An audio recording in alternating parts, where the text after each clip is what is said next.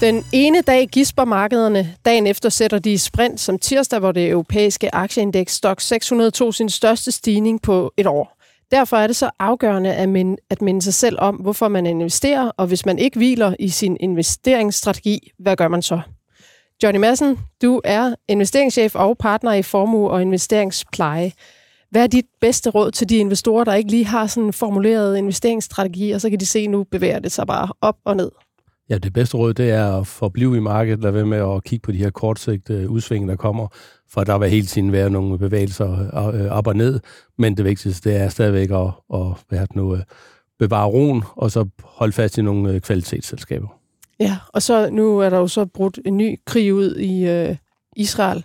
Ja. Øhm, det får jo alt til at svinge på sådan en dag, og så ligesom om, så stiger det dagen efter. Altså, og, og der bør man ikke begynde på alle mulige skrækscenarier med, at olien stiger, og nu skal vi ind i guld og andre sikre havne, eller hvad? Nej, Nej. Det, lad være med det. Det er godt. Velkommen til dig. Jo, tak. Uh, vi forsøger at få pulsen lidt ned i dagens podcast. Vi skal nemlig tale om noget så afslappende som fodformede sundhedssandaler. Tyske Birkenstock skal noteres på New York Stock Exchange. Vi ringer derfor til Saxo Banks nordiske investeringsstrateg for at høre hans vurdering af Birkenstocks værdiansættelse. Er den interessant? Hvem sælger, og hvorfor skal selskabet noteres nu? Peter Bækgaard, velkommen til dig. Godmorgen. Godmorgen. Birkenstock eller træsko? Ja. Hvad vælger du? Øh, jeg er faktisk en af dem, der ikke har Birkenstock, men mine sønner har, så jeg låner nogle gange deres øh, Birkenstock. Jeg har ingen træsko. Okay. Heller ikke sådan med hælekap? Nej, det har jeg faktisk ikke. Okay, velkommen til. Du er privat øh, investor og har mange års erfaring på den øh, finansielle eller i den finansielle sektor, ja. blandt andet som børsmaler på Wall Street. Øh, og så er du fast medlem af vores øh, investorpanel, der plukker aktier til vores All-Star portefølje. Du får også lige et tillægsspørgsmål, der er lidt mere øh, aktieorienteret. Øh, kan du finde på at gå med i en børsnotering? Øh, meget, meget, meget, meget sjældent. Meget sjældent. Altså, der er jo nogle gode selskaber, der bliver børsnoteret af og til, men jeg stiller ofte det spørgsmål, hvorfor er der, hvem er det, der sælger, og hvorfor sælger de? Øh, fordi det, det er jo typisk være folk, som har mere viden om selskabet, end, end jeg har. Ikke? Så, så meget, meget ofte holder jeg mig udenfor. Øh, og så er der jo selvfølgelig de børsnoteringer, som er meget hotte, eller hvor det er virkelig gode selskaber, der er det ufattelig svært at få tildelt meningsfyldt øh, antal aktier. Ikke? Så, mm.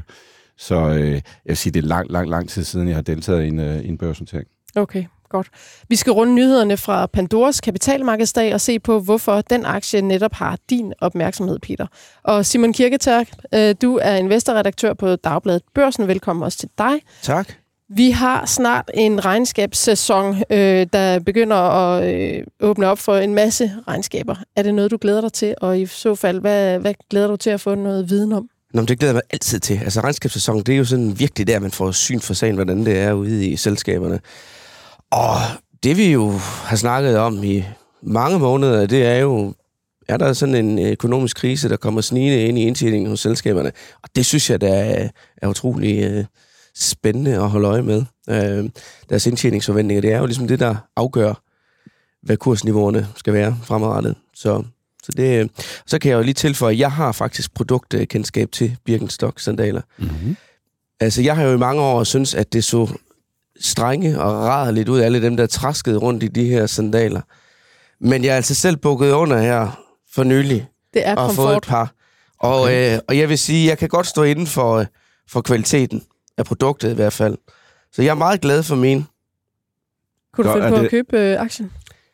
Altså, øh, jeg har ikke været nær lige så langt ned i det, som jeg ved, Oscar har, men en ting, jeg godt kan lide ved et selskab som Birkenstock, det er jo, at det er et produkt, man kan forstå. Og man siger jo det, at man skal kun investere i ting, man, man forstår, hvad er. Og Birkenstock, det er da virkelig et produkt, alle kan forholde sig til. Så, øh, så på den måde synes jeg da, at det er en, en dejlig aktie at gå til. Velkommen også til dig, der lytter med. Jeg lover, at vi skal snakke om mange flere aktier, end vi allerede har nævnt. Øh, og lad os komme i gang. Mit navn er Gro Høje Tilst.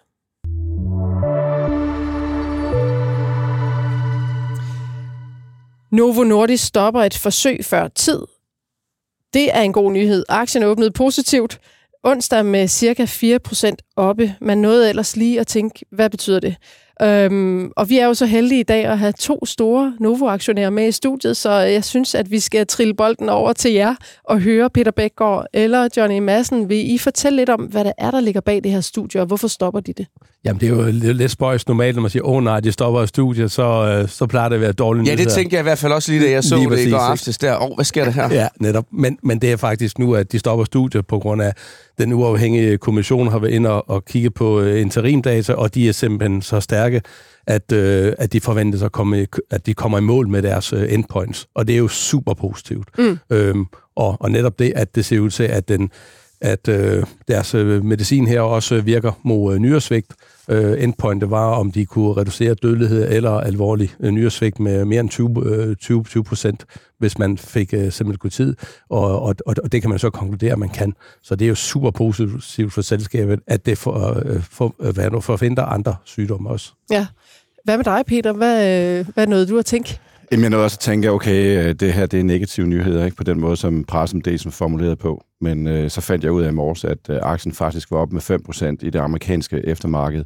Og så kunne jeg regne mig frem til, at den skulle åbne i 673-74 i Danmark. Ikke? Så, og det er jo også præcis det, den er oppe her. Ikke? Så det er jo, det er jo bare en videreførelse af nogle af de data, vi har set for semaglutid, ikke? at øh, det har effekt i andre indikationer, og det er virkelig, virkelig positivt for Novo Nordisk, fordi de er alene med de her data. Så de får nogle indikationer, som øh, hovedkonkurrenten Eli Lilly ikke har øh, på nuværende tidspunkt. Okay, så det lyder jo ikke sådan super stort, altså hvor, hvor, mange, hvor mange berører det her. Altså, men hvis de netop er det eneste selskab, der lige har... Altså, det, jeg er faktisk ikke klar over markedspotentialet, men det er, jo ty, det er jo i type 2-diabetes, så det er diabetikere, som oplever de her komplikationer øh, med, nyre. med nyresvigt ja. eller svær nyresygdom. Sygdom. Hvor, hvor mange det er, det må jeg indrømme, det har jeg faktisk ikke uh, data på.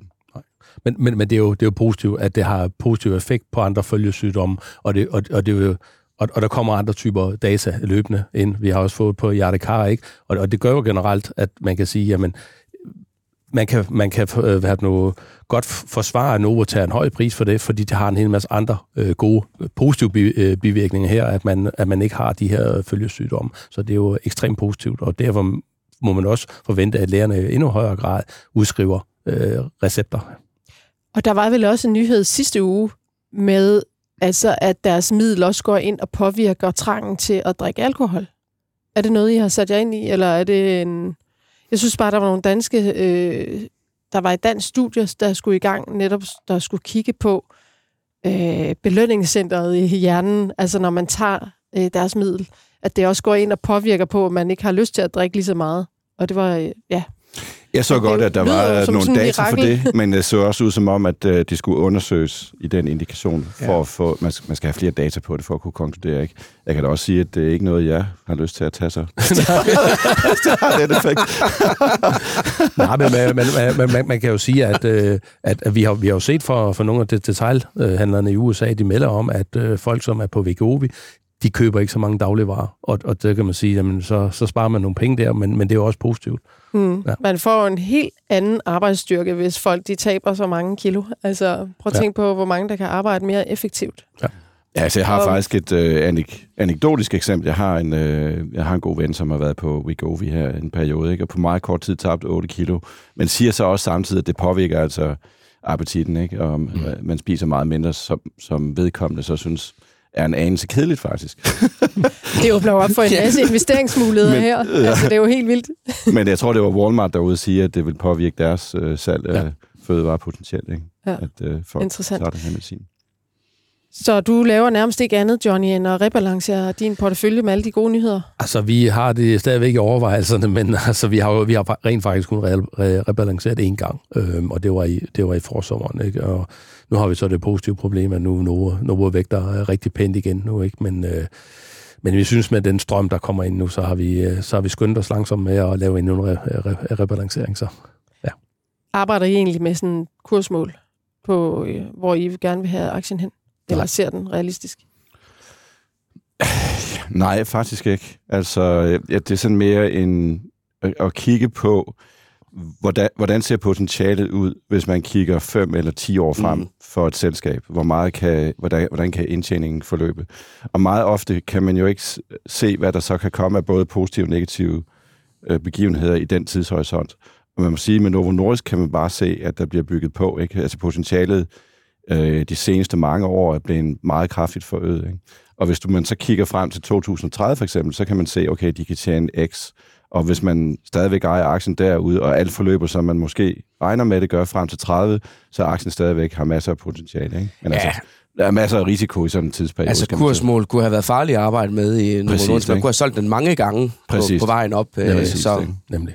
Men, men, men det er også et selskab, hvor, hvor, hvor du, som Peter siger, at der kommer hele tiden nye potentialer, ikke? Og vi kan jo bare se, at, at det her stof, det åbner nogle, nogle muligheder. Hvis vi har gået tre år tilbage, så har vi ikke drømt om det her. Altså med alle de positive effekter, det kan have. Og nu kommer der måske snart Alzheimer-data også. Hvis det så lige pludselig virker på Alzheimer, hvad så? Altså, Ja. the, the sky is the limit. Men det er også derfor, at vi anlægger en lidt anden tankegang. Vi, vi, vi tror på det er et godt drevet selskab. Vi kan se potentiale, men vi er også nødt til at sætte i og tage toppen af beholdningerne Mm. mm. en, en, en gang imellem. Men, men at, at begynde at sætte decideret kursmål er ekstremt svært, på grund af, at, at altså, de har alle de her positive eff- effekter og åbner nye områder. Ikke? Så. Ja, det er virkelig, altså det åbner sig mere og mere op, hvad ja. Det her middel det kan. Og nu siger du det med tre år. Jeg kan huske, øh, Johnny, for, ja, det er nok knap og op tre år siden, hvor at, øh, at vi lavede en, øh, en studieudsendelse her i det samme studie, som vi sidder i nu, hvor at øh, du var inde øh, sammen med tre andre investorer og skulle ligesom tage den aktie med. I så øh, det største potentiale i, jeg tror, jeg har sagt til jer, at I skulle tage jeres favoritaktie ja. med. Og der talte du netop meget ind i, øh, i øh, fedmemidlet, også i vægttabsmedicinen øh, her dengang. Og det var slet ikke, altså, det, det var, på det tidspunkt var det stadigvæk på drømmestadiet. Hvad ja. Kunne det, og hvor meget øh, ville det levere? Og så, men der var jo ikke, altså selvom det var din favoritaktie, der var jo ikke nogen, der havde drømt om, at der ville komme så meget i gang i kedlerne, som det vi har set her over de seneste par år. Og der ligger jo kæmpe markeder derude stadigvæk. Der er jo, altså, det, er jo, det er jo slet ikke rullet ud på, på verdensmarkedet endnu for alvor. Så altså, der er jo, øh, der er jo masser salg at samle op derude for nu. Helt enig. Nu øh, springer jeg lige så til en lidt øh, dårligere nyhed, og det er, den kom i går, øh, AP Møller Mærsk. Øh, det skal nemlig være slut med at dele kvadratmeter ombord på containerfragtskibe, lyder dommen fra EU-kommissionen. Rederierne har ellers øh, leveret, eller levet godt efter den, eller på grund af den her særregel, øh, der simpelthen har undtaget øh, rederierne fra at være underlagt de europæiske konkurrenceregler. Men aftalen om særreglen, den udløber 25. april næste år. Øhm, og det fik altså AP Møller til at dykke med hele 5,7 procent øh, i øjeblikket, hvor nyheden kom ud, og så lukkede den ellers tirsdag med et minus på 1,97 procent. Johnny Madsen, du har jo også Mærsk liggende i jeres øh, portefølje. Hvordan øh, reagerer du på den her nyhed? Ja, for mig er det stort set non-event. Altså Mærsk, de opsagde, og 2M opsagde deres øh, hvad hedder det nu, aftale øh, for, det, for et stykke tid Deres siden. Ikke? alliance, ja. Ja, lige præcis. Ikke? Så de har nok vidst, det her lå i kortene. Så. Men det har markedet jo så ikke. Ej, det må man sige. Altså, den faldt jo 6,5 procent øh, hen over et par timer øh, tirsdag, den, den nyhed her, den kom ud.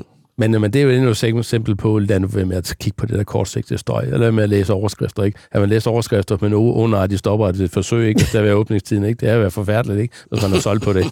Men kunne man sige det omvendt, at ligesom du siger, man vidste jo det her, de var jo stoppet med, eller skulle stoppe med MSC, øh, To Øh, mere. To ja, mere. 2M. Ja. De andre, de havde vel ikke, de andre alliancer, altså er det værre for konkurrenterne, kan man, og så derfor er det godt for nu, eller undskyld, for Mærsk? De har sikkert også vidst det. Altså, Okay. det, mit, mit bud er, at det er nok noget, de har snakket om i, i, øh, i branchen, så er det nok ikke den store overraskelse for dem. Okay, så, så ikke noget øh, større. Hvad med, hvad med dig, Peter Bækker? Du er jo ikke rigtig en uh, Mærsk-aktionær. Nej, det Nej. er jeg ikke. Det er jeg ikke, så det har jeg faktisk ikke rigtig nogen, nogen kommentar til, altså Nej. overhovedet. Simon, vil du sige noget? Nej, men altså, øh, Mærsk er jo selv ude og, og øh, forsøge på at, at nedtone øh, betydningen af det også. Altså, øh, nu siger du, man skal ikke, øh, man skal ikke starte med at læse øh, overskrifterne, Johnny. Altså, nu øh, har jeg den artikel, vi udkom med her i går. Øh, øh, hvis man læser den bagfra, så, så er Mærskes citat jo der, altså, hvor de er ude og udtale, at de er enige med EU-kommissionen i, at samarbejde i konsortier giver en række fordele herunder bedre brug af pladsen på skibe, hvilket i sidste ende kommer kunder og forbrugere til gode. Det vil også efter kommissionens udmelding være muligt for rædderier at indgå i sådanne konsortier, så længe de vurderes individuelt, hvilket allerede er tilfældet for mange af industriens alliancer i dag. Så altså, det, man kan læse ud af det citat, det er jo, at Mærsk prøver i hvert fald ligesom på at tage ilden ud af det og sige, at øh, der er, effekten er begrænset. Godt Og at, og at dem, det er allermest synd for i sidste ende, det, det er kunderne og forbrugerne. Ja. Måske Det- også miljøet. Ja, Uden- altså uden det, tvivl. det, det, øh, jamen, det var da en tanke, jeg fik, Ja. ja. da jeg så det. Altså, øh, i forhold til, til bæredygtighedsdagsordenen, altså, er det så ikke bedst, at vi får fyldt, øh, fyldt de skibe op, i stedet for, at, øh, at der måske er tomme pladser rundt omkring? Helt klart. Ja. Lad os blive lidt ved transport- og logistikbranchen, for det begynder at rumle lidt fra den danske transportgigant DSV, for topchef Jens Bjørn Andersen indikerer i børsen, at han er ved at være sulten efter flere opkøb. Selskabet har hidtil vokset massivt på en opkøbsstrategi, hvor små og mellemstore konkurrenter er blevet spist og fusioneret til perfektion. Men nu vil verdens tredje største transportvirksomhed gå efter opkøb af sine allerstørste konkurrenter. Det lyder som en øh, svær strategi, Simon. Har du øh, noget, du gerne vil sige om det? Ja, nå, men vi havde jo et, øh, stort interview med, øh, med øh, Jens Bjørn øh, i børsen her den anden dag, i forbindelse med, at vi fokuserer på de 1000 største danske virksomheder. Og øh, ja, man kan godt sige, at det lyder som en, en svær strategi, men det er jo virkelig det, at DSV har, øh, har udøvet til perfektion over mange, mange år. For noget tid siden, der var jeg sådan for sjov skyld tilbage at læse i øh, DSV's regnskaber sådan, øh, tilbage i midt-90'erne. Og øh, der er egentlig opskriften allerede der på det, der har været grundstenen i DSV's succes og har, har skabt den her helt fantastiske aktiehistorie. Nu har vi jo travlt med i øjeblikket at fremhæve Novo Nordisk, og hvor meget afkast den har givet, og hvor mange millionærer den har skabt, hvis ellers man bare har holdt fast i aktien. Men DSV er sådan faktisk den ægte danske kongeaktie. Hvis man sådan tager fra midt-90'erne til i dag, hvis man har geninvesteret sin udbytter, så har man fået et afkast på øh, 74.000 procent i DSV. Altså, øh, man har fået pengene over 740 gange igen. Så det er immer væk noget. I øh, Novo er det kun 400 gange. Så, øh, Men det er jo... men, men, men, men, men, men, det, man kan læse i det der regnskab tilbage i 90'erne, det er, det de egentlig siger der, det er, at de vil vokse via en øh, opkøbsstrategi, ved at købe intelligent op, øh, og de vil sørge for at have en asset-light forretning, og ikke investere i lastbiler selv osv. Så, så et lavt kapitalforbrug samtidig med, at de vil vokse ved at, ved at lave nogle gode opkøb. Og det er jo præcis det, de har gjort, øh, og det, der gør, at, at de er, hvor de er i dag. Og så er det jo meget spændende, når Jens Bjørn han så i et interview går ud og begynder at snakke om, om yderligere opkøb. Øhm, og der er jo ikke nogen tvivl om, at de har en shortliste hos DSV over, hvilke selskaber de gerne vil have. Det siger han jo også selv i, i det interview her.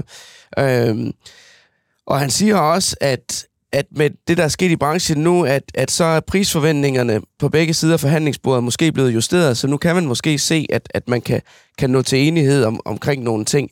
Øh, men han har nogle, nogle ret interessante øh, citater, øh, også i, øh, i artiklen. Altså, øh, øh, jeg kan prøve øh, at tage nogle af dem frem her. Altså, han, han ønsker selvfølgelig ikke at kommentere på, på, øh, på specifikke selskaber. Det siger han, det vil være upassende øh, og kommentere på specifikke opkøbsemner. Øh, han siger også, at de har ikke som mål, at øh, de bare skal være så store som muligt, eller nå bestemt omsætning på et tidspunkt. Vi går på arbejde for at skabe så god virksomhed som muligt. Det giver dog nogle helt klare fordele for os at være store, så vi kan tilbyde flere og bedre produkter til vores kunder. Og de muligheder er vi altid på udkig efter. Men jeg, jeg leder stadigvæk efter det der smart, eller svar på, er det ikke en svær disciplin at gå ud og købe nogen, der er næsten lige så store som en selv, også i forhold til konkurrencemyndigheder, men også i forhold til synergieffekter, fordi det er jo det, de har været så ekstremt dygtige til. Helt, Øhm, helt sikkert, men altså, det har de jo, de har jo før købt nogen, der var større end dem selv. Altså, da de tilbage i 2000 købte DFDS Transport, øh, jeg tror, de var fire gange større end DSV på det tidspunkt, og det lykkedes jo fint mm. for dem. Jamen, vi, Men de der, har- ja, men der er vi jo stadigvæk også, altså det, nu er de jo bare lidt, eller vi snakkede om Novo Nordisk øh, for nogle år siden, ja, siden, hvor vi sagde, nu er de så store, så de kan næsten ikke vokse mere. Altså det er sådan lidt, øh, når de, ja, Johnny, vil du Ja, men sige det er, man skal tænke på, det, det er jo ikke nogen dominerende øh, markedsandel, at, det- at DSV har. Altså, øh, det, det, er jo, det, er jo, det er jo stadigvæk encifret markedsandel, ikke? Øh, så, øh, så man skal huske på, at det er en meget, meget fragmenteret branche, så, øh, så det er begrænset, hvor mange øh, omkring konkurrencemyndigheder, der, der kan komme ind. Det kan selvfølgelig være nogle enkelte markeder, det kan jeg ikke afvise, men, men, men, men generelt har de jo en forsvindende lille markedsandel fortsat. Ja. Øh, så der er masser af potentiale til, Okay. at de kan vokse. Men jeg vil lige hæfte med, jeg, jeg læste også den glimrende artikel der, øh, Simon. Jeg hæfter også med, at øh, han lyder mere optimistisk, så specielt det omkring prisen, så det tyder på, at de er i nogle måske lidt øh, tætte forhandlinger i øjeblikket. Øh, Ja. Han siger også, at øh, de har været dyb recession i branchen i mere end 12 månder, ikke? Ja. Øh, så, Så de Men, står med nogle helt andre priser, ja. En, en af dem, der, der kunne være kandidat til at blive øh, opslugt af DSV, det er jo det tyske DB Schenker, som blev sat til salg for et år siden. Og det er DSV sådan flere gange blevet udnævnt til stor favorit til at overtage øh, den her tyske konkurrent, som faktisk er verdens fjerde største transportfirma med en omsætning på 75 milliarder kroner. Er det sådan et af de selskaber, du synes, de skal gå efter, Johnny? Det, det kommer igen an på, på altså et, et af prisen, ikke? Ja. Det, du sagde allerede tilbage i øh, midt-90'erne, intelligente opkøb, ja. og, og det har de jo været super dygtige til.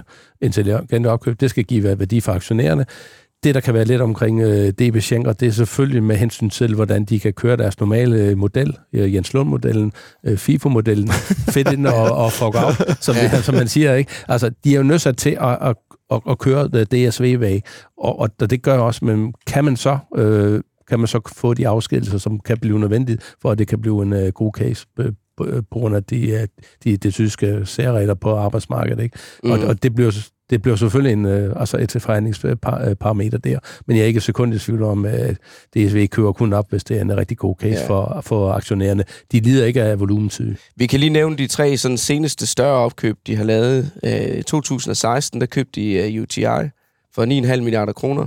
Så i 2020, der købte de øh, svejsiske Panalpina for 30,5 milliarder kroner det var sådan et opkøb, der virkelig måtte øh, arbejdes for, øh, for det hjem, kan jeg huske. Og, øh, der sad en eller anden fond øh, på Panalpina nede øh, i, i Schweiz, øh, som havde svært ved at, at afgive det, og så kom de til et kompromis om, at så skulle det også hedde DSV Panalpina. Øh, det nye fortsættende selskab, så gik der et års tid, så blev det der Panalpina der strøget igen. Ja. Øh, og så øh, seneste øh større opkøb, det var Agility i øh, 2021 for 30,2 milliarder kroner, så det er altså nogle ordentlige chunks, de har været ude og, og tage der. Så er der også, så er der også tiden igen, jo. Ja, ja det er det. Det, Men, det er det, de varmer op til, ikke? Ja. Peter, jeg ved, DSV, det er sådan en aktie, du, du tit går en tur rundt om, ja, men, men altså, sjældent fordi... beslutter dig for at købe. Jeg har faktisk ejet den, jeg har også solgt den igen ja. for nylig. Det er mere, det er mere et valuation-spørgsmål, kan man sige. Ikke? Altså, jeg været en af dem, som missede hele den der lange optur, men anerkender, at det er et helt fantastisk selskab, og som et af de få selskaber, jeg har stiftet bekendtskab med, er i stand til at skabe værdi øh, baseret på akquisitioner, ikke? og de er super gode til det. Og der er ingen tvivl om, de har en model for det. Så jeg er fuldstændig enig med Johnny. Et, man kan føle sig komfortabel med, at de ikke overbetaler, og to, man kan også føle sig ret komfortabel med, at de, at de, at de får styr på at få de der synergier ud. Så det rent faktisk skaber værdi for, for aktionærerne. Så, og nu er aktien jo, den er jo noget fra peak. Ud, selvom ja, den, den er omkring 20 procent nede fra toppen. Øh, ja, så, og, og man ser ofte det, når de rent faktisk laver akquisitioner, så stiger aktien. Øh, I modsætning til mange andre ja, selskaber, man ser, som for eksempel Novozymes, som vi måske skal snakke om. Ja, lige præcis, fordi det vil jeg gerne lige tage med det afsnit, øh, afsæt øh, i det, du siger der, fordi Novozymes og Christian Hansen, de står jo også foran en fusion, og de har netop øh, meldt ud øh, om den nye divisionsstruktur og ledelseskabale. Mm. Og øh, der siger Esther Bachet, tror jeg, hun hedder, der er administrerende direktør i Novozymes og er udpeget som det samme i det fortsættende selskab.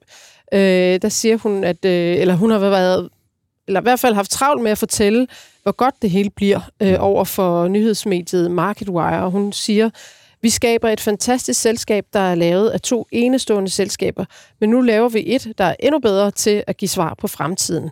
Og så ved jeg ikke, om journalisten har haft en eller anden agenda, men topchefen er så også blevet citeret for at sige, vi har ansatte, der er gift eller fædre og kusiner. Der er så mange sammenfald og mange ligheder. Og det vil vi bygge på og blive stærkere sammen, men vi skaber noget nyt, og ikke kun en fusion af to selskaber. Og jeg bliver næsten helt øh, bekymret. Johnny, hvad, hvad tænker du om den slags øh, udtalelser? Oh, jeg, jeg, jeg tror, at, øh, at det måske mere for, for at berolige, at, øh, at, at de er tæt på hinanden. Altså, der har været snak omkring, om kulturerne var for forskellige i de, i de to selskaber, og det er måske mere det, hun forsøger at tale, øh, tale lidt ned der og sige, jamen, vi, vi kender hinanden rigtig godt, så derfor skal det nok lykkes. Okay, og Peter, der har jo også været lidt diskussion om den øh, pris, Novozymes har givet for mm. Christian Hansen. Du siger jo det der med, at DSV de er faktisk gode til at betale mm. ikke for meget. Mm. Her har man jo snakket om, at der er blevet betalt måske lige lidt for ja, meget. Altså, da jeg kiggede på det i forbindelse med, med den her øh, udmelding, der kom, der, der synes jeg, at øh, Novozymes betalte en meget høj pris for, for Christian Hansen.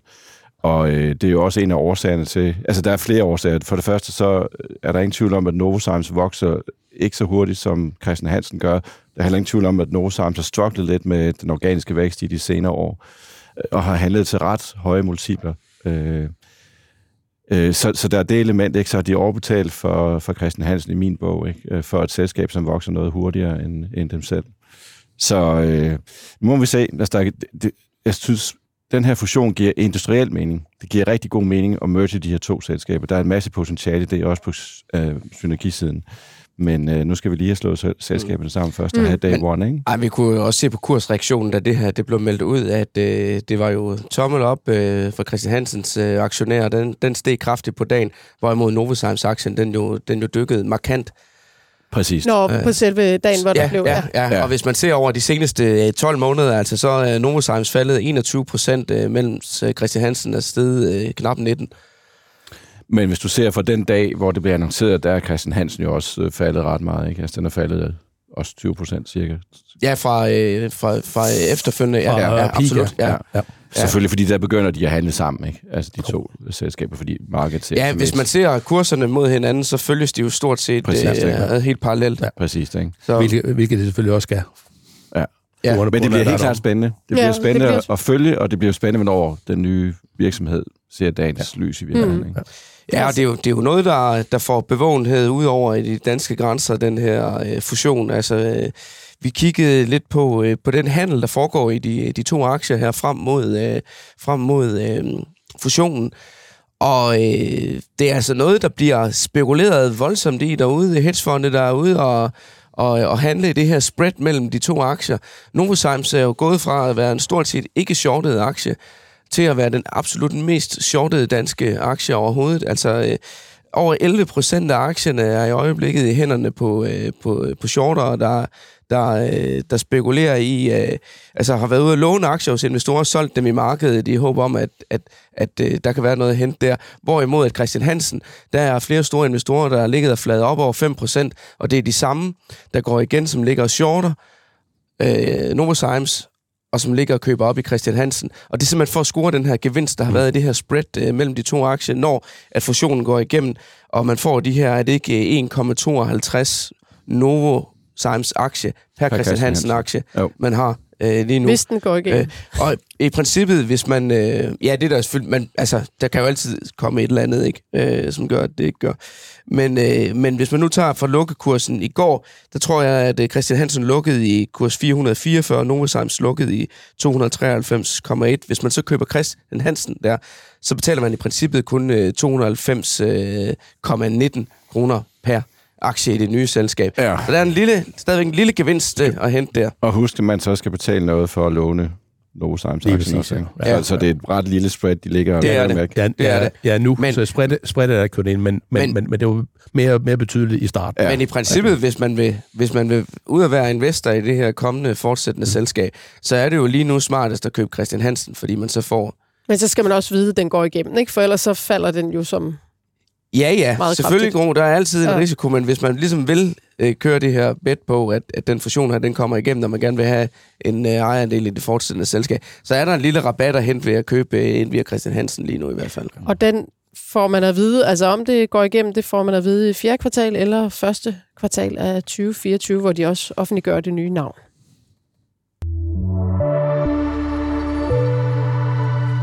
Det danske smykkeselskab Pandora inviterede sidste uge til kapitalmarkedsdag i London, hvor selskabet fremlagde sine nye finansielle mål, som indgår i deres strategi Phoenix, der løber frem til 2026. Aktien steg på dagen knap 12 procent, særligt båret frem af ifølge flere analytikers vurderinger ambitiøse vækstmål om en årlig organisk indtjeningsvækstrate på 7-9% fra 23 til 26, samt en 14 til 17 milliarder kroner stor udlodning til aktionærerne i perioden. Og øh, Peter Bækgaard, du øh, ejer vist ikke Pandora ejer ikke, PT? Øh, Pandora, nej. nej. Men du holder alligevel øje med den? Jeg holder øje med den, fordi ja. den passer ind i min screen. Altså, de screener rigtig godt på de nøgletal, jeg kigger på, specielt uh, Return on Invested Capital, hvor de har ligget meget over mit, min screen på 15% efter skat i mange år. Det er også en, uh, en retailer, som det hedder, som jo er asset light, det vil sige, at hvis de kan tjene nogle penge, så, så vil de typisk have et meget højt et meget højt afkast på den investerede kapital. Men det, der så er oveni med Pandora, det er, at øh, hvis man ligesom kigger på de her finansielle mål, som du snakkede om, og så regner sig frem til 2026, det er frem til 26, de snakker om, og siger 7-9% øh, organisk vækst, en EBIT-margin på øh, 26-27, og så de her aktietilbagekøb, som man må formode, der kommer på 14-17 milliarder, så kan man regne sig frem til, at de kan lave cirka 100 kroner i EPS øh, i 26. Og, øh, og på dagens kurs, som er cirka 810, så handler aktien derude, på, som er 26 på 8, 8 gange indtjening. Ikke? Hvis man så ser på, hvad de lavede sidste år, fordi vi har ikke 23 huse nu, så lavede de 54 kroner. Det vil sige, at de vil cirka, cirka fordoble indtjeningen på EPS-niveau fra 22 til 26 og gå fra en, indtjening, en PE på 15 ned til 8. Så hvis man tror på, at de kan eksekvere på de her mål, øh, og de har de jo indtil videre, de har indtil videre været gode til at eksekvere på deres planer, så, øh, så er der et kæmpe potentiale i en re-rating af aktien. Ikke? Så er der i hvert fald 50-100% op øh, i aktien. Fra aktien øh, for, for hvor den handler nu. Ikke? Okay. Det man så kan sige, det er selvfølgelig, at de er jo i gang med en storstilet rebranding af hele selskabet.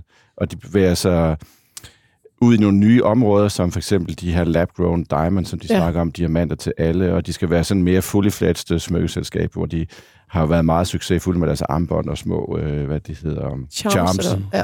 til at der er mere fokus på halskæder og øreringer og de her ting. Ikke? Så, så det er jo ikke helt uden risiko, øh, fordi øh, det, er jo, det er jo et marked, som er meget konkurrencepræget. De har 1,3 procent af det globale marked for smykker, så kan man selvfølgelig sige, kan de ikke øge det til 2%? Jo, det kan de, men de kan jo også øh, halvere det, øh, og som vi har set før, ikke? at det er jo meget modbetinget ting, og man skal stole på, at de der marketingplaner, som de har iværksat, at de holder. Hvis man gør det, så mener jeg, for det første er meget begrænset downside i aktien, og hvis de kan eksekvere, så, så er der virkelig stor upside i aktien. Ikke? Så altså nu, jeg har fulgt den i mange år, og har altid været sådan lidt, altså hvad er, det, hvad er det egentlig for et produkt, de har? Det giver jo sådan set ikke, det, det har ikke rigtig nogen betydning andet end, at det, det smykker.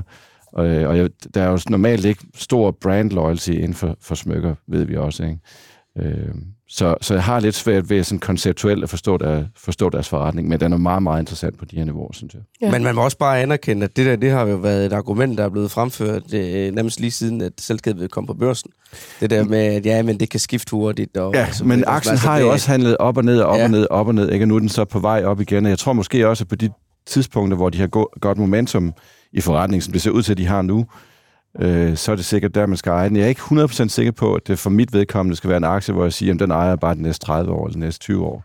Altså man er nødt til at holde godt øje med, hvad der sker på salgsiden, og hvad der sker på, på modesiden. Ikke? At der skifter måden, og skifter trendsene i, i markedet. De har jo de kæmper lidt med Kina, ikke? Hvor ja, Kina kæmper. et marked, hvor de har en meget, meget lille markedsandel. Så er der andre markeder som Spanien og England, hvor de har over 10 procent markedsandel. Italien også. Men det er jo årets uh, C25-aktie indtil videre. Fantastisk. Altså op med uh, 66 procent ja. uh, over til dato, så det har jo været en, en fantastisk god aktie at ligge i år. Ja, og man kan sige fra nu af til 26, hvis de, hvis de kan eksekvere på deres cash distribution eller tilbagekøb, som vi formoder det er, så er det jo 25 procent af selskabet, så der ligger en hånd under, ikke? Øh, og der er endda nogen, der formoder, at de ud over det vil betale en 4-5 milliarder dividende, så har du 30 procents udlodning til, til aktionærerne. Ikke? Jeg kan jo bedst lide tilbagekøb, fordi der er en beskatning på dividender som privatinvestor. Så, så øh, den ser, jeg synes, den ser, den ser rigtig interessant ud. Ja. Det kan jeg lige tilføje, at det, det er der mange analytikere, der også øh, ja. der, de har virkelig været ude at justere øh, kursmålene på aktien her efter kapitalmarkedsdagen. Da vi gik ind i måneden, der øh, lå sådan øh, det gennemsnitlige kursmål øh, fra analytikeren, det lå på øh, kurs 791, og efter kapitalmarkedsdagen her, så er det blevet øh, opjusteret til 849 kroner per aktie, og øh, aktien ligger lige nu i 814, efter det tog en øh, markant tur opad oven på de her udmeldinger. Så de har i hvert fald ikke den der kæmpe store, øh, hvad hedder det, kursgevinst i sigte, medmindre de er bagud og ikke har fået opjusteret Ja, men endnu. de ser jo også kun 12 måneder frem. Øh, det Peter, han sidder og snakker ind i, det er jo hen i, øh, i 26, ja. ikke? Hen i 26, ikke? Altså, den måde, som analytikere øh, arbejder på, de har typisk en 2-3 års forecast-horisont, ikke? Og lige nu, der stopper deres forecast-horisont typisk ved 25, ikke? Og lige, lige om lidt, når vi runder et nyt år, så, det, så sidder folk og kigger på 26. Og så sidder du og kigger på et selskab, som formentlig handler på 8 gange mm. indtjening, ikke? Øh, hvor du så oven i købet kigger på 15-20% vækst i earnings per share, så, så, øh, så på, altså på 8 gange er den jo i hvert fald ikke dyr derude. Igen, risikoen består i, kan de levere på, på det, de siger, de vil, de vil gøre. Ikke? Ja, man, man kan jo sige, at altså, det, som Peter han siger, hvis de, hvis de kan øh, være nu effekt, effektuere på deres øh, planer, det de har meldt ud, jamen, så vil det ikke undre mig 26, så, så har vi en, en, øh, en fordobling af kursen i forhold til, hvad vi har nu. Men men man kan selvfølgelig stille sig det spørgsmål. De, øh, de kommer jo på en vis vækstrejse. De skal åbne 10% flere butikker. De kører med noget mere markedsføring, samtidig med, at de gerne skal forbedre driftsmarginalen. Ikke? Så, øh, så de skal gerne medvinde på, på, på flere øh, parametre på én gang. Og så skal vi i hvert fald ikke have en, øh, en, en nedgang i, i det økonomiske konjunktur heller. Så, så der er fortsat en vis øh, risici øh, derude, øh, og det skal man bare huske på. Så det, men jeg er enig med Peter, det her afhænger udelukkende af eksekvering over det næste stykke tid, og de her kursmål, altså vi ved jo godt, hvis de eksekverer godt, så mm. bliver kursmålene jo bare justeret op, og, men, men, øh, men også omvendt. Ja, nu sætter du lidt ind i det, det her med butiksåbninger. Altså, det er jo nemt nok at vækste sin omsætning, hvis man bare åbner en masse nye butikker.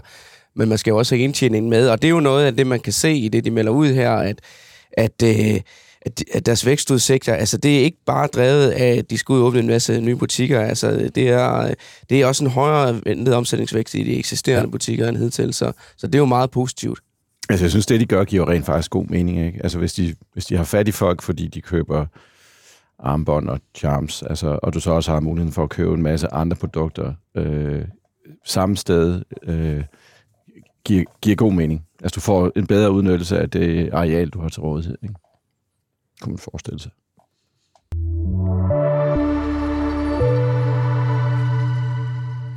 Fodformede sundhedssandaler, højeste komfort for fødderne, som vores egen Simon Kirketab har øh, erfaret, og skal børsnoteres på New York Stock Exchange, og tyske Birkenstock har i de seneste otte år ifølge Oscar Barner Bernhardsen, nordisk investeringsstrateg i Saxo Bank, oplevet en omsætningsvækst på 320 procent mens væksten i perioden 20 til 22 i gennemsnit har ramt 31 procent, mens bruttofortjenesten og indtjeningen før skat, renter og afskrivninger er steget endnu mere. Velkommen, Oscar. Tak for det. Du har jo fordybet dig i den her børsnotering for at finde ud af, om den giver mening for private investorer, og først og fremmest så forlyder det, at øh, aktien nu prissættes til 46 dollar øhm, per aktie. Ja. Øh, ja. Og det betyder så, at øh, værdiansættelsen rammer 8,64 milliarder dollar, og man talte faktisk om, at den måske kom helt op i 10 milliarder dollar. Det gør den så ikke. Nej, altså det er sådan, at man, man kigger lidt på det, der er sådan fully diluted værdiansættelse, og så den rigtige værdiansættelse. Der er ligesom to tal, man har talt om, hvor den ene er, som du siger nu, det er ligesom den ikke udvandet værdiansættelse på de her 8,6, men så er det også, hvis man medregner alle de aktieoptioner og rettigheder, hvad der kan ligge hos de ansatte, okay. hos direktøren og sådan noget der, så ligger vi på 9,3. Øh, okay. Og det var, den, man, det var den, man sagde kunne komme op til 10. Ikke? Så altså, det, det er sådan i midten af den range, de officielt havde, ja. havde meldt ud. Den var de her 44 til 49 dollar per aktie, ikke? og det bliver så øh, 46, siger man nu her. Så, så, så lidt under de sådan, øvre forventninger, ja. kan man sige. Kan du lige øh, fortælle lidt, altså nu nævnte jeg lige nogle, øh, nogle tal her, øh, men mm. hvordan, når du har kigget på øh, værdiansættelsen, altså ud fra de historiske nøgletal, de har leveret, øh, og ja. hvad de siger, de kan levere, og i forhold til, at det realistisk, altså hvor spiselig er den her notering så for investorerne? Jamen altså, det, det er jo... Øh som du siger, du, nu har du nævnt mange af tallene, dem kan vi også lige dykke lidt mere ned i, men, men altså meget af det handler jo om, øh, om fremtiden. Fordi altså, hvis man kigger på, hvad de har præsteret indtil nu, og den pris, de egentlig kommer ud på, hvis nu vi bare siger, at det er de her øh, 8,6, så vil det være, altså nu, nu kan man ligesom, man kan tage deres, øh, i deres prospekt, det er jo de her super lange introduktioner, hvor de jo skriver, øh, ja, flere hundrede sider nærmest om deres forretning og, øh, og forskellige regnskabstal. Men hvis man ligesom fremskriver deres regnskabsår indtil videre her på 2023, og siger, at det skal være et fuldt 2023, så står de til at tjene ca. 240 millioner euro. Og hvis man så tager det og sammenligner med en værdiansættelse på 8,3 milliarder, så ligger vi på en, en price earnings på 35 deromkring. Okay. Så det er pænt øh, og, Ja, det, det, det lyder jo ikke sådan, altså det er jo sådan forholdsvis højt, men hvis man så sammenligner den vækst, de har haft indtil nu, hvis bare man lige kigger historisk, så er det som, som du lige sagde, jamen, siden 2014, der er det nærmest bare gået stødt opad, og altså ja, over 300 procent vækst. Der er de gået for at ligge omkring 300 millioner euro i omsætning i 2014, til 1,2 milliarder euro her i 2022. Så, så det er jo også det, det er, det er nærmest en uændret vækstkurve, der bare er gået op, op, op hele ja. vejen. Også gennem corona, hvor de, altså der var mange jo, der i hvert fald så en kortvarig dyk i salget lige for det år. Altså der holdt de det rimelig stabilt. Ja, det var fordi alle folk, de skulle tøffe rundt i de her sandaler derhjemme jo. ja, ja, ja. Det, prøv, jeg har dem også, Simon. Så det, det, vi har jo alle sammen et par, og det er lige præcis det, du siger. Det er også, når de nævner deres prospekt, at de kunder, de så har, øh, de køber, siger de selv, i gennemsnit 3,7 par Birkenstock har de stående derhjemme. Så det siger jo også noget om, øh, nu, nu kan jeg ikke lige sammenligne tallet med Nike, der har folk set også flere Nike-sko, men det, men det siger noget om, at dem, der rent faktisk er fan af Birkenstock, de køber også flere, de har flere farver. Det kan være, at de skal have Barbie-versionen lyserød, det kan være, at man skal have den dyre fra Dior til 1000 euro. Altså det, det, øh, de, de, de, øh, de kunder, de som får ind i, i butikken, de virker som om, at de er ret lojale. Og det er jo også noget, man kigger på, når man sammenligner med for eksempel Crocs. Der ligger værdiansættelsen meget, meget lavere.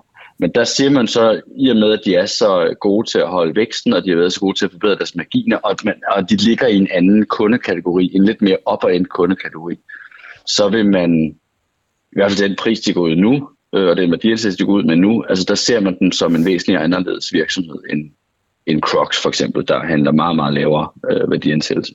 Så ja. altså, hvilken analyse foretager du, øh, fordi Peter Bækgaard var inde øh, på senere, eller tidligere her i programmet, øh, det her med, hvorfor sælger man? Øh, altså, og hvem er det, der, der øh, står bag det her salg? Det er jo ikke en øh, hvem som helst. Altså, hvilken analyse har du foretaget her? Og det er jo... Og må jeg ikke lige knytte en kommentar til det? Fordi det er sådan virkelig, øh, når jeg sidder og kigger den aktie her, det, det er der, hvor at, at at jeg i hvert fald får det sådan et, ah, hvad er det lige, der foregår her?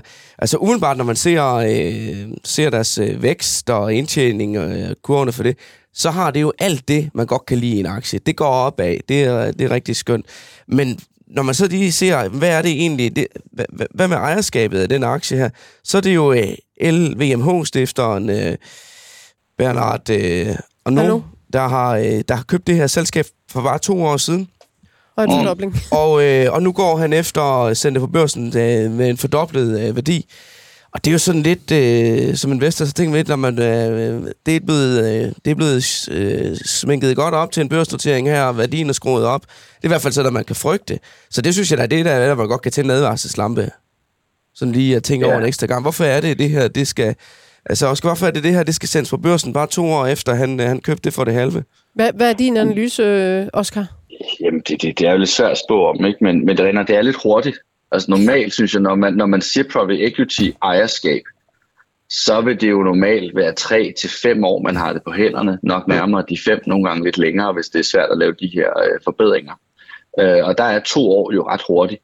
Men det er jo nok, altså nu så vi jo Louis Vuittons øh, regnskab i dag, eller jeg i hvert fald kigget mm. lidt på, altså at du, at du ser altså, de her virksomheder, som man tænkte, de er nærmest urørlige for inflation og for øh, global lavere forbrug osv. osv. Altså dem ser man, at de også kommer ud med nogle svaghedstegn. Og der kan man sige, at der, der Birkenstock er sådan lidt en svær størrelse, fordi det er ikke sådan rigtig et luksusprodukt, men det er heller ikke et discountprodukt. Det er sådan lidt et, et upper end bredt produkt. Og der, igen, hvis man kigger meget ned i prospektet, så en stor del af væksten, som med mange andre virksomheder har også været drevet af prisstigninger. Så jeg mener, jeg har hørt, altså, at for eksempel sidste år, så volumen er nødvendigvis ikke steget så voldsomt meget. Øh, det er sådan et sted mellem 5 til 10 procent, så resten af omsætningsvæksten, den kommer for, at de har kunnet sætte deres priser op. Og der virker det lidt som om, jamen jo, jo sådan mere svaghed, der kommer i globale økonomi, og jo mere bekymret forbrugeren bliver, jamen jo dårligere vil det måske også være til at absorbere de her prisstigninger. Og der kan det godt være, at El Caterton siger, jamen vi har gjort vores, vi har forbedret så meget, vi nu kan, Øh, vi er lidt nervøse for, at væksten ikke bliver de her 30 procent. Det gør den højst sandsynligt ikke i næste år, som de har været de sidste to år. Og så siger man, jamen så er det måske et meget godt øh, tidspunkt at, øh, at skyde den afsted på. Men jeg vil også sige, altså hvis du handler til en, en PE på de her ja, 35, som I sagde før, så behøves man heller ikke nødvendigvis at skulle levere 30% vækst i al fremtid for, at, for at kunne retfærdiggøre den værdiansættelse. Så mindre kan også gøre det, uden det ser helt skævt ud. Og skal bare lige hurtigt spørgsmål. Har du kigget på balancen? Fordi jeg vil, jeg vil egentlig tro, sådan et selskab som Birkenstock, før at det blev købt af LMVH, eller hvad hedder, så har de ikke haft gæld, vel? fordi det, de har sådan det, er, det er jeg faktisk ikke kigget på. Og så det er Ja, interessant ja. ja, altid, når private equity kommer ind, så lige pludselig får sådan et selskab enorm gæld, og så bliver det børsnoteret. Og så har de Ja. fået der, hele deres investering øh, hjem på den, og så bliver det så lige børsnoteret oveni, og så har- bevarer de jo så sikkert en masse aktier i forbindelse med det, og Altså, jeg mener ikke, at, nu kan jeg ikke huske tallet, men jeg mener ikke, at gælden var noget sådan alarmerende i hvert Okay, fald. okay. Men, men det er selvfølgelig Det værd, være, det, er- man det er en god pointe, ikke? Jo, altså det er bare noget, man lige skal Øh, det kigge på det der med, hvor meget, meget de har... Altså fordi, altså Ja. to år, hvis de har fået et... Øh, private equity kan godt lige sælge ud hurtigt, hvis de har fået et rigtig sto- stort afkast, ikke? Fordi de skal videre. Mm. Mm. Øhm, så det er bare meget interessant at se, om de har købt en forretning, som har været gældfri, så taget en ordentlig dividende ud til sig selv, og så børsen til det bagefter. Så, så du starter Ja. med et selskab, som både har, du ved godt, måske, som du siger, 8,3 eller 9,3 milliarder i børsværdi, plus så en gæld oveni. Fordi så ser EV-multiplen noget anderledes ud også, ikke? Det skal man, det skal man lige kigge på som investor. Ja, men Det er et godt trick. Altså, det. Ja. Jeg mener ikke, det var meget over en milliard, men, men Okay. jeg har ikke lige tallene foran mig. Men, men den, er, den er god at kigge op på, for det er, det er jo... sådan Har du en fornemmelse af, hvor-. Ja, har du en fornemmelse af, hvor stor interessen er øh, for at komme med i den her børsnotering fra jeres kunder? Øh, jamen, altså fra vores kunders side, altså nu er vi først, det er først lige i dag, vi man rigtig kan kunne begynde at lægge ordre ind. Øh, Okay. på Kan man, kan man lægge ordre ind gennem jer, eller hvad? Ja, det kan man godt. Man okay. kan jo ikke, men det er ikke sådan, at vi er jo ikke bookbuilder, så, Nej, man, nej. siger, så man, man køber ikke ind til notering, men man kan godt lægge ordre ind til, når den begynder at handle Ja, okay. øh, Ja, ja, så man- forventeligt i aften. Ikke? Så det Ja. bliver først, når den er på børsen. Ikke? Men man kan godt lægge limitordre ind, så, Så når det- den så handler, så kan man, så kan man være med. Ikke? Så hvis den stiger 20% fra start, så, øh, så misser man den. Ja, præcis. Ja. Præcis. Og, det er jo, og det er jo spændende at se, om den gør det, fordi det er også, altså her for, for en uge siden, eller bare for et par dage siden, der talte man om, at den skulle prises i toppen af den her range, altså op på 49 dollar. Og i og med, at de går ud og siger 46 dollar nu, så virker det jo lidt som om, at ja, interessen er stadig god, men det har nok ikke været så vanvittig høj, vanvittig høj interesse, at man kunne, man kunne køre den helt op i den øverste del af rangen. Det kan måske også have noget at gøre med de uroligheder, der er i Mellemøsten osv. Altså uden at det har nogen sammenhæng direkte med Birkenstock, så kan det godt bare give en generel sådan feeling i markedet til, at man siger, at så kan det godt være, at værdiansættelsen måske skal en lille smule ned, fordi der er nogle større øh, risici øh, globalt. Det, det bliver i Men- hvert fald, ja, undskyld, det bliver i hvert fald interessant at følge den, og det er jo øh, onsdag aften dansk tid, den øh, noteres, ikke? Jo, Ja, det er Det er, i godt. hvert fald, det er i hvert fald ventet, ikke? Men altså, alt, Ja. alt kan jo ske, hvis, hvis lige pludselig markedet skøjter helt vildt sammen, så kan man jo altid udsætte planerne, lave ting og sager, men hvis alt går efter planlagt, så er det, øh, så er det her i aften. Okay. Okay. Godt, tusind tak, fordi vi måtte øh, ringe til dig, Oscar. Selvfølgelig. Det er godt. Hej hej. Hej hej. Skal du have nogle aktier i den, Johnny? Øh, nej. Nå.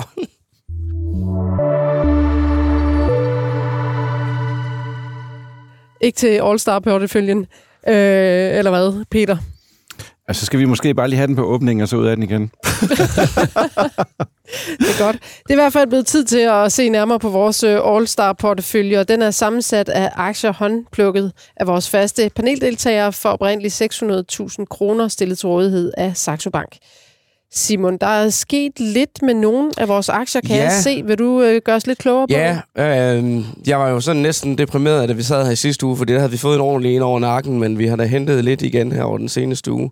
Vores porteføljeværdi, den er nu sådan 669.000. Vi har været op på 720.000, da det gik allerbedst, og i sidste uge, der var vi nede omkring 660. Så øh, vi har da hentet lidt. Øh, der har været nogle udsving i nogle enkelte aktier og så videre, men jeg synes noget af det, der, der har været mere interessant, det har været, at øh, man i den her uge også har kunnet læse et øh, interview med den nye GN-topchef øh, Peter Karl Stormer, som, er, øh, som kom ind i selskabet omkring årsskiftet. Øh, han var udset til at skulle være øh, i spidsen for øh, GN Audio, og øh, kører parløb med øh, Gitte Åbo, øh, som var øh, topchef for hele koncernen og, og GN Hearing. Øh, der er så sket utrolig meget i GN Store Nord øh, over det seneste års tid. De øh, var jo endt i en, øh, en værre gældssuperdags, fordi de var ude og købe det her Steel Series til 8 milliarder kroner i 21 og gældsfinansiere det hele, dengang renterne var lave. Så er deres øh, indtjening kommet under pres, og øh, renterne er er kørt øh, opad i stedet for, og det gør jo ligesom, at, øh, at deres, øh, deres gearing, den, er, den, den blev helt skæv. Jeg tror, at deres øh, driftsindtjening udgjorde, øh, eller gælden udgjorde øh, over seks øh, gange mm. driftsindtjening. Så øh, de havde den her kapitalrejsning, de ville lave øh, tidligere år, hvor at, øh, de gik efter lige at hente 7 milliarder med et snuptag i markedet. Det øh, kom der så kraftig modstand imod, øh, og hvilket så har gjort, at de har været nødt til at ind og dreje på en masse knapper, øh, i stedet for at have været ude og, og sælge en mindre andel aktier, de, de havde på bøgerne, øh, og lavet nogle frasalg og så videre, og nu er de ligesom merged begge divisioner og vil forsøge på at hente nogle, nogle synergier der. Øhm, øh, og gør ligesom også, at øh, Peter Karlstrøm, han er kommet alene i spidsen for, øh, for den samlede koncern. Og det er så den første gang, jeg har set ham være ude og snakke om, øh, om den her genrejsning, selskabet skal igennem, og hvad er det, at, øh, at han vil gøre. Øhm, og øh, altså, øh, han har været ude og sige ting som, altså de ændringer, vi laver, er meget naturlige ændringer, der bør låse en masse gode ting op for os. Altså, han håber på, at man kan hente synergier og effektiviseringer ved ligesom at lægge det sammen. Han siger også, jeg tror, at investorerne værdsætter kapitalplanen. De anerkender alle sammen, at det er den rigtige måde at gøre det på. Og det er da så rart at høre, hvis det er tilfældet, fordi at det var i hvert fald ikke det, alle investorer gjorde i første omgang, da de kom ud med det her med, at de ville sælge for 7 milliarder. Der var jo nærmest oprør. Øh, og øh, han snakker om det der med, at man skal sørge for ligesom at, at, at få, øh, få nedbragt øh, gælden fremadrettet også, så det skal ske via øh, den her enklere struktur og, og et stærkere cashflow. Øh, og det er jo meget dejligt at høre, men i hvert fald ikke noget, markedet har taget til sig for alvor endnu, fordi at øh, aktien den, den ligger helt nede i, i 118 og er faldet fra, fra øh, er det, var den ikke op omkring 600 jo. i 21, øh, og den, den, den nedtur, den har været på, der, der sætter den nye bundniveauer i øjeblikket. Også fordi, at der har været håb om i markedet, at man vil frasælge noget, og man måske kunne, kunne komme hurtigere igennem på den måde. Øh. Men med den her sammenlægning, så, øh, så er det ligesom skudt til hjørne. Øh, mm. Så, øh, ja. Ja. Så det er, det er sådan det selskab, der, der sådan er, er, har været mest ude om den seneste uge af dem, vi har i porteføljen. Ja. så sådan rent på stigninger, så, så tog jeg bare lige et hurtigt kig, og øh, man må sige, at vores er, er en kriseksponeret portefølje. Fordi ja. at øh, TGS er steget knapt 14 procent de sidste fem dage. Og ja. International de Petroleum ude. De var også ude. Ja, TGS var også ude og kom med rigtig flotte tal for deres omsætning. En meget, meget høj stigning, som ja. de var ude at annoncere. Ja. ja. Og så også vores lille post i Securitas er ja. steget 7,5. Ja, så det der... den uh, skulle vi have købt noget mere i. Vi, kaldte det, vi købte en lille kikkepost ja. for 10.000 kroner. Den er nu 11.000 kroner værd, kan jeg sige, så øh, det går rigtig godt. Vi sidder og kigger. Ja. vi sidder og kigger af os over, vi ikke købt noget mere. Ja. Og så har, er der jo nogen, der har påpeget flere gange, er det dig, Johnny? Hvorfor har I ikke Novo? Ja, det har skulle vi stadigvæk ikke. Kan vi, skulle kan man vi hurtigt, sælge for eksempel GN, og så bare Ja, det er jo så Lars Hytting, der har valgt den. Så må vi jo spørge ja. ham, om han synes, det er en god idé. Men vi kan i hvert fald konstatere, at vi, vi har den stadigvæk ikke, desværre. Øh, men Peter, skal vi ikke lige runde, øh, skal vi ikke lige runde dine aktier? Øh, Biogaia og Top Danmark? Ja, det kan vi det godt. Ja. Du, du, var lidt, øh, du har slået lidt op i banen på den der Top Danmark, da du var herinde sidste gang. Men vi har den stadigvæk. Ja, altså tesen, der var jo, der var jo, der skete nogle ting med Top Danmark. Den ene var, at de, de udbetalte 31 kroner dividende, og så øh, var der nogle øh, spekulationer, primært i mit eget hoved, om, at så kunne Sampo måske være interesseret i at købe resten af selskabet op. Øh, jeg mener, at Sampo nu er ude af mandatum, øh, og så der er måske potentielt stadigvæk en, en, øh, en case, der ligger der. Det er meget spekulativt, også fordi Top Danmark er, er faldet øh, meget siden da. Ikke? Så man kunne godt forestille sig, at hvis de har den interesse, så er det sjovere at købe dem nu, end, end da vi snakkede om det sidst. Der er ingen tvivl om, at Q3-regnskaberne bliver relativt dårlige, tror jeg. Altså, vi har haft en hel del øh, skybrud i Danmark, og på investeringssiden er jeg heller ikke sikker på, at det ser forfærdeligt godt ud. Det tror jeg er i kurserne. Altså, det ved, det ved markedet mm. godt, ikke? Så øh, altså, jeg sagde det sidste, jeg tror, at aktien den kommer ikke til at gøre meget på den her side af nytår. Så skal vi så se, om vi kan finde noget andet, som kunne være sjovt. Der har jeg en idé. Ja? Pandora? Ja, det kunne man godt. Ja, du har jo lige siddet, siddet og talt godt altså, for der er jo det der psykologiske i at købe en aktie efter den er stedet. Ja, ja det er ikke rart. Øh, øh, hug op, ikke? Men altså, det kunne vi godt snakke om. Ja, men uh, du sidder selv og taler om en mulig fordobling frem mod 2026. Ja, ja, men nu har vi kun... Men, men ellers et bud? Ja, men men holder vi den bare næste år også. men, men ellers et andet bud efter de glimrende artikler om, om DSV.